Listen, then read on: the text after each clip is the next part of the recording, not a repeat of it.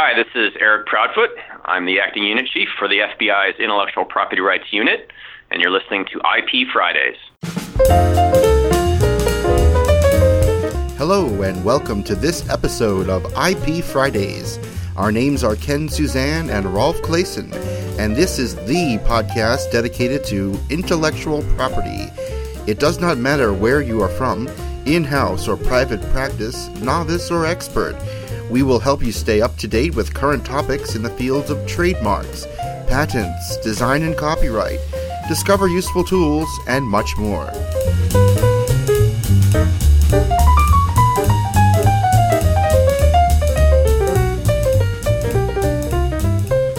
Welcome to episode one hundred ten of the I P Fridays podcast. I'm your co-host, Ken Suzanne. Welcome back to all returning listeners, and if you're new to the podcast, we're glad that you decided to listen to our program. Just a reminder that you can listen to this podcast on numerous podcast platforms, including Apple Podcasts, Stitcher dot com, Spotify, iHeartRadio, and of course online at w w w dot i p fridays dot com. Today we have an exciting interview for you. We'll be talking with the F B I's Intellectual Property Rights Unit. But first, let's take a look at a development concerning the E U Copyright Directive and Brexit. U K copyright holders are living in times of uncertainty, as the U K government has announced that it will not implement the Copyright Directive passed in the E U in twenty nineteen. The Copyright Directive removes traditional safe harbor provisions premised on notice and takedown that protected websites from liability for hosting copyright-infringing user-generated content.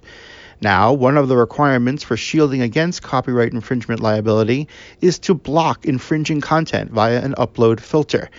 Major critics to the directive were YouTube, Facebook, and other social media platforms, claiming concerns that an upload filter would stifle creativity on the internet. Chris Skidmore, the U K's Minister for University, Science, Research and Innovation, announced prior to Brexit that the U K would not implement the Copyright Directive because it did not have enough time prior to exiting the E U.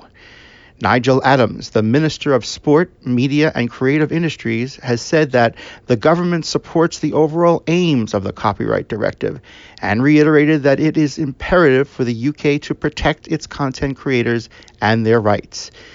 It appears that any future copyright legislation in the U K must be passed through the U K's political system, possibly placing British advocates of the Copyright Directive back at square one. Copyright-involved trade organizations are frustrated with the U K's decision not to implement the Copyright Directive. For example, the U K's music industry is worth about six point eight billion U S dollars and employs over one hundred ninety thousand people. Music industry trade groups fear that the U K's music economy will be negatively impacted without the Copyright Directive. Government officials claim that the government intends to implement copyright laws similar to those in the directive, but no concrete steps have been taken. Now, on to our interview with the F B I's Intellectual Property Rights Unit. Our guest today on I P Fridays is Eric Proudfoot. Eric is the Acting Unit Chief for the F B I's Intellectual Property Rights Unit. For the last twelve years, Eric has been an agent with the Bureau. Welcome, Eric, to I P Fridays. Hello, Ken. Thanks for having me on today. Nice that you're here with us. Uh, Eric, um, our first question is, why does the F B I investigate intellectual property rights matters? Well, great. Yeah, so the F B I's investigation of intellectual property rights crimes dates back to nineteen oh eight, when our first agents focused primarily on white-collar crime to include copyright violations.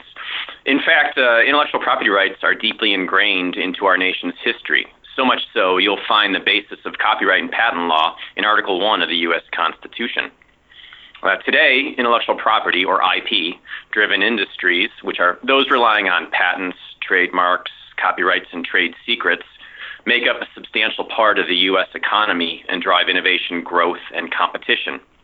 Approximately one out of every five jobs is in an I P-intensive industry, and that's twenty percent of our workforce. Because of I P's significant value, various actors, including individuals, criminal organizations, and nation-state competitors, exploit I P as a direct source of profit, either to fund illegal activity or as a source of economic advantage. And um, Eric, uh, what is the scope of the crime problem? Can you fill our listeners in on that? So in terms of dollars and cents, I P crime is estimated to be equivalent to approximately three percent of all global trade, which is roughly around five hundred billion dollars. I P crime is a drag on the economy, slowing growth and innovation and, and ultimately costing millions of jobs and billions of dollars each year. And does the F B I investigate all I P crime? So we investigate the theft of trade secrets, counterfeit products, and copyright and or trade infringement uh, cases. Uh, priority is given to matters posing a threat to public health and safety, national security, or those having significant economic impact. Our overarching objective is to disrupt and dismantle international and domestic individuals and organizations that manufacture or traffic in counterfeit and pirated goods, or those who steal, distribute, or otherwise profit from the theft of intellectual property and trade secrets. So the F B I works diligently to address the I P threat by utilizing our experience and expertise in intellectual property, money laundering, organized crime, cybercrime, national security, undercover operations, and data analytics, just to name a few. And now looking at the world as a whole, um, where do most counterfeit goods come from? According to U S Customs and Border Protection, approximately eighty-seven percent of all counterfeit goods seized entering the United States originate in China or Hong Kong, which we believe is used as a transshipment point. And it's not just the number of seizures, but also the value.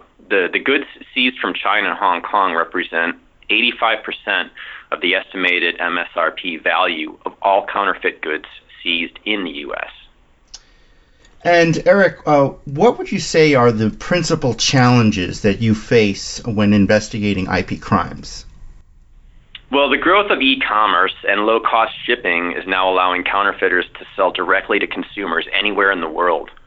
Many consumers think they're buying a genuine product because they see it pictured on a website. Well, unfortunately, when the product arrives, oftentimes it's a counterfeit. Other consumers may know they're not purchasing the genuine item, but you know, intentionally they're buying a knockoff product in order to save money. And why is that a problem, Eric? Well, in recent years, we've seen an increase in counterfeiting by terrorist and organized crime groups, human traffickers, and drug cartels. Drug dealers and other criminals are using counterfeiting to fund their other illegal operations because, frankly, counterfeiting provides a large profit margin with a much lower risk of prosecution or jail time. Consumers may think they're getting a great deal on a luxury bag or watch, or maybe even free cable T V, but in fact, they may actually be funding some nasty criminal or terrorist activity. Now, Eric, in today's um, technology-driven world, how often is I P crime occurring? Can you give us an idea of the frequency? Yeah, unfortunately, I P crime has grown beyond a few fake goods being sold on the streets or in flea markets. Because computers and the internet are now such a significant part of how business is conducted, technology is now facilitating I P crime. Whether it's the theft of a company's trade secrets, counterfeit goods being sold on e-commerce platforms, or the illegal streaming of copyrighted works, both the consumers and the rights holders are becoming increasingly victimized in this digital age. And, you know, with with respect to the internet, um, you know, it's global. What happens when we have multiple countries involved in a particular I P crime? What's the procedure? Well, having an international nexus is certainly not a barrier to our investigative work, Ken. Mm-hmm. In addition to the F B I's fifty-six field offices here in the United States, we have sixty-three legal attaché offices, or LEGATS for short, around the world. Our LEGATS coordinate and promote partnerships across borders, facilitating the sharing of information, exchange of intelligence, and timely processing of bilateral legal assistance requests. LEGATS also collaborate with our other federal partners to conduct training and capacity building with foreign law enforcement, foreign prosecutors, and other regulatory agencies. Domestically, the F B I is a full partner in the Homeland Security-led National Intellectual Property Rights Coordination Center, or the I P R Center as we call it, located in Crystal City, Virginia. The I P R Center brings together twenty-five law enforcement and government partners to address the I P crime problem. So the members of the I P R Center include both domestic and international agencies such as U S Customs Border Protection, U S Department of State, Royal Canadian Mounted Police, the City of London Police, Mexico's Customs and Revenue Service, and well as, as well as Interpol and Europol. The I P R Center partners leverage their various authorities to interdict, investigate, coordinate referrals, and conduct training and outreach to private industry to ensure that law enforcement possesses timely intelligence on the I P crime problem. Ultimately, this is accomplishing more than any one agency could do on its own.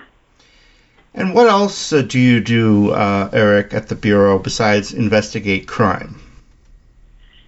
Well, we spend a lot of time and effort conducting outreach and training, Ken. For instance, last year we met with more than a dozen foreign delegations and participated in several international symposiums concerning I P crime. We've also met with many individual brands, trade associations, and U S agencies. Mm-hmm. And what's the rationale uh, behind spending so much time on outreach and training? Well, our philosophy is that engagement with the private sector is critical to addressing the I P threat. The F B I invests a significant amount of time collaborating with the private sector through the I P R Center and at various conferences, seminars, and symposia throughout the U S and around the world. And then this engagement allows us in the F B I, as well as the private sector, to discuss latest trends, best practices, and to educate one another and hopefully find solutions to identify, to disrupt, and dismantle counterfeit operations for the benefit of the victim businesses and consumers. Ultimately, this is, you know, a problem that no one agency or sector can solve by itself. And Eric, um, how can consumers protect themselves, and in particular, how can they get in touch uh, with the Bureau, for example, uh, through the Internet? Well, some first, you know, Ken, some of the telltale indicators of counterfeits include the price. Mm-hmm. Frequently, prices of counterfeits are, are much lower than the current retail price for the genuine article.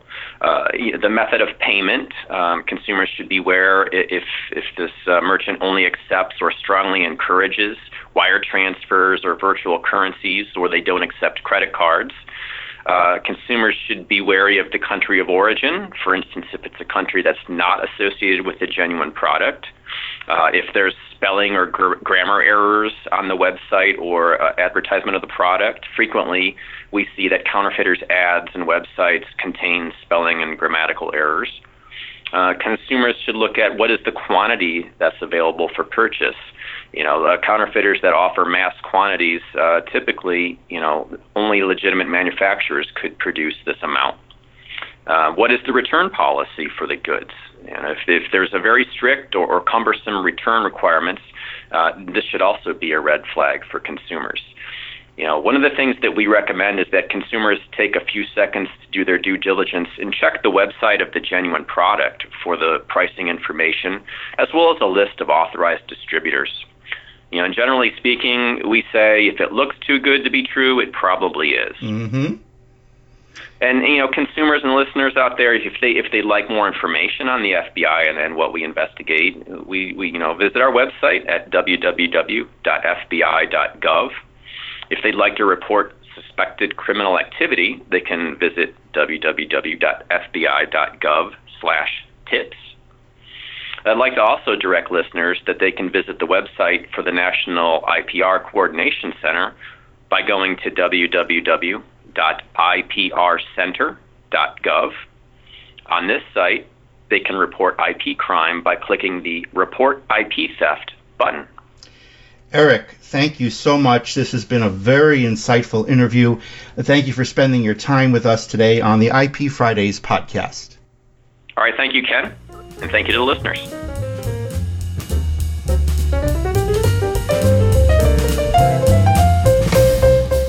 That's it for this episode. If you liked what you heard, please show us your love by visiting i p fridays dot com slash love and tweet a link to this show. We would be so grateful if you would do that. It would help us out to get the word out. Also, please subscribe to our podcast at i p fridays dot com or on iTunes or Stitcher dot com. If you have a question or want to be featured in one of the upcoming episodes, please send us your feedback at i p fridays dot com slash feedback.